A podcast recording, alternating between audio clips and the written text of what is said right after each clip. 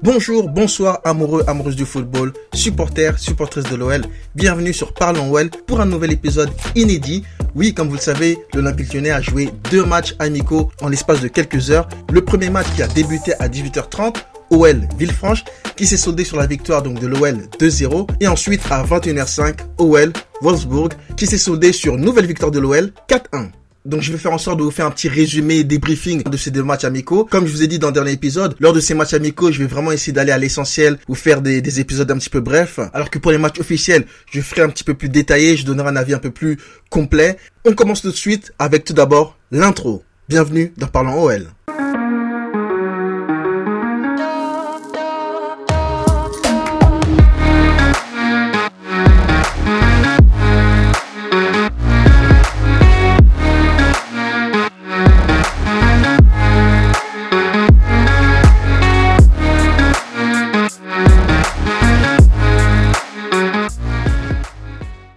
Avant de débuter le premier débriefing du premier match du jour, OL Villefranche, je vais juste un petit peu revenir sur l'actualité de l'Olympique Lyonnais, surtout au niveau des transferts. Tout d'abord, le transfert espéré d'André Onana. La semaine dernière, je vous en ai parlé très brièvement, c'était juste fait des grosses rumeurs. Là, c'est quasiment officiel. Hein. Il y a vraiment des contacts qui ont été établis. Ça a été confirmé par l'agent du joueur. André Onana veut venir, mais l'OL n'est pas le seul club à vouloir le faire signer. Donc, il y a encore des discussions en cours. On espère vraiment un dénouement positif dans les jours ou semaines à venir. Deuxième grosse actualité de l'OL, c'est le transfert de Melvin Barr à l'OGC Nice pour 2 ou 3 millions d'euros, je me souviens plus. Transfert surprise, voire même choquant pour certains supporters. Enfin, même pour la plupart, je dirais, parce que honnêtement, lorsque j'ai regardé un petit peu les réactions sur les réseaux sociaux, waouh, honnêtement, j'étais choqué. Bon, déjà un, petit peu choqué du transfert parce que c'était inattendu et personne l'a vu venir. Mais vous savez, moi, sur euh, sur Parlons je dis ce que je pense, je dis honnêtement ce que euh, ce qui me passe par la tête, ce que j'ai envie de dire. Et, et honnêtement, ce que je vais dire là, ça va peut-être pas plaire à tout le monde je vais peut-être me faire des ennemis, il y a peut-être des gens qui vont arrêter d'écouter euh, mes épisodes, je ne sais pas, mais au moins je donne un avis honnête de ce que je pense réellement, mais pas spécialement envie de faire plaisir aux supporters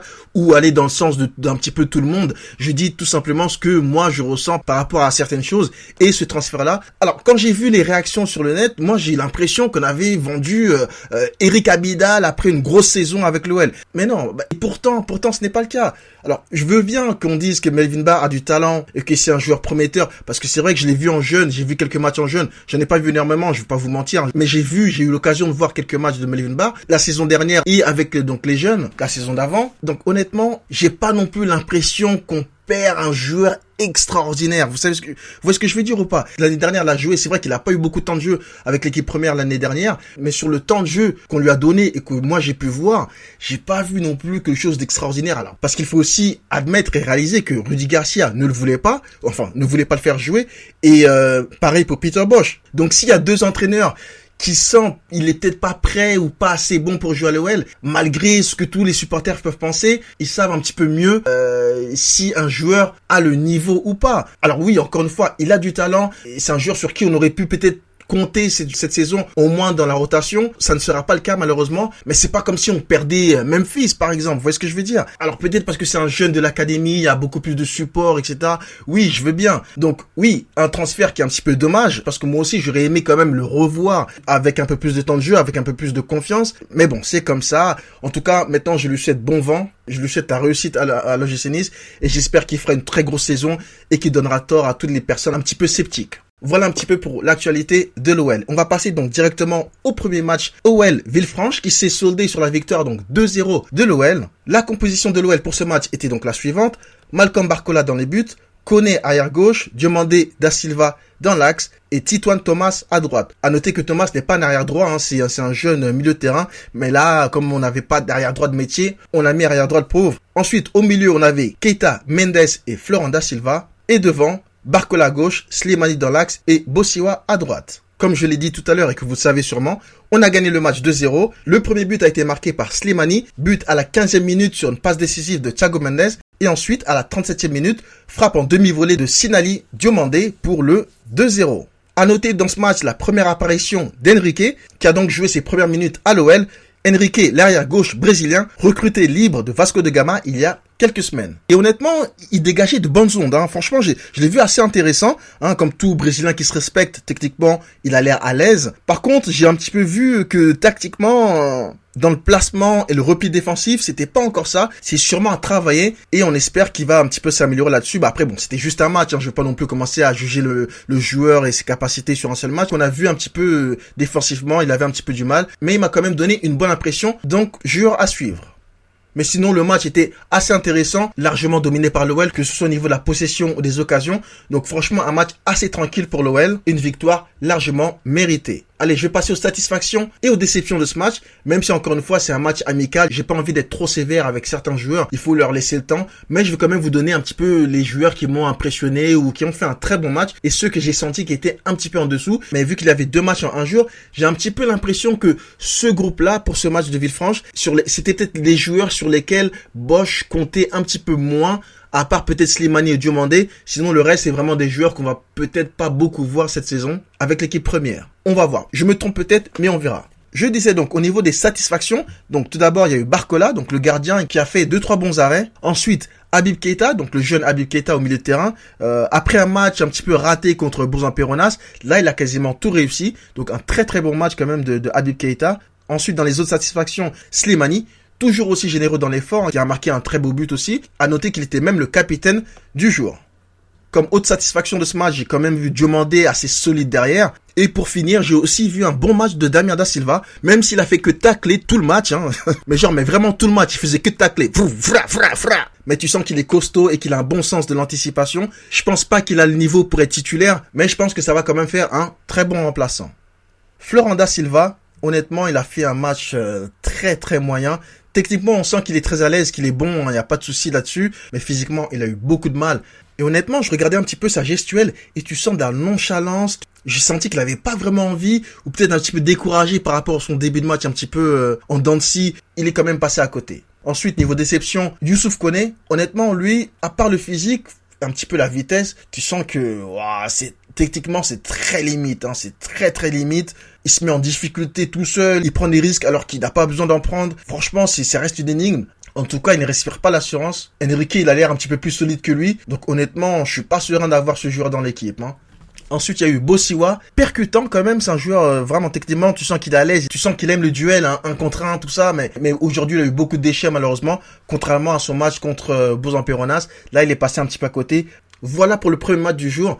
OL Villefranche, victoire de l'OL 2-0.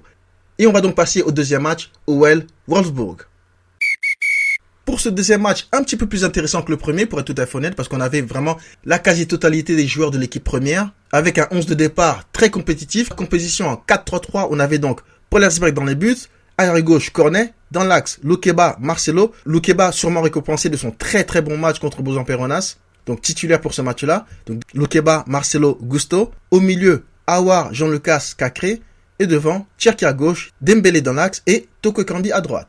Victoire donc de l'OL 4-1 pour ce match avec donc le premier but à la 7 minute. Passe en profondeur magnifique, plein axe de Jean Lucas pour Toke Kambi qui prend la défense allemande de vitesse et gagne son duel face au gardien de Wolfsburg 1-0 pour l'OL. D'ailleurs, Jean Lucas c'est une but. J'aimerais un petit peu me pencher sur sa dégaine. Il a une dégaine de joueur de, vous savez, des années 70-80 avec son short monté jusqu'au nombril, probablement taille S alors qu'il fait du L. À chaque fois que je le vois, il me bute. Je sais pas pourquoi, mais il a vraiment le style d'un joueur à l'ancienne. Mais sinon, donc, l'OL menait donc 1-0 à la 7 minute. 28e minute, Dembélé va marquer un deuxième but pour l'OL d'une frappe contrée juste à l'entrée de la surface. Mais on prend quand même, ça fera donc 2-0 pour l'OL. Mais sur la minute qui suit, perte de balle de Jean Lucas, Wolfsburg qui va aller en contre et va réduire le score par l'intermédiaire de Daniel Linsek, 2-1 pour l'OL.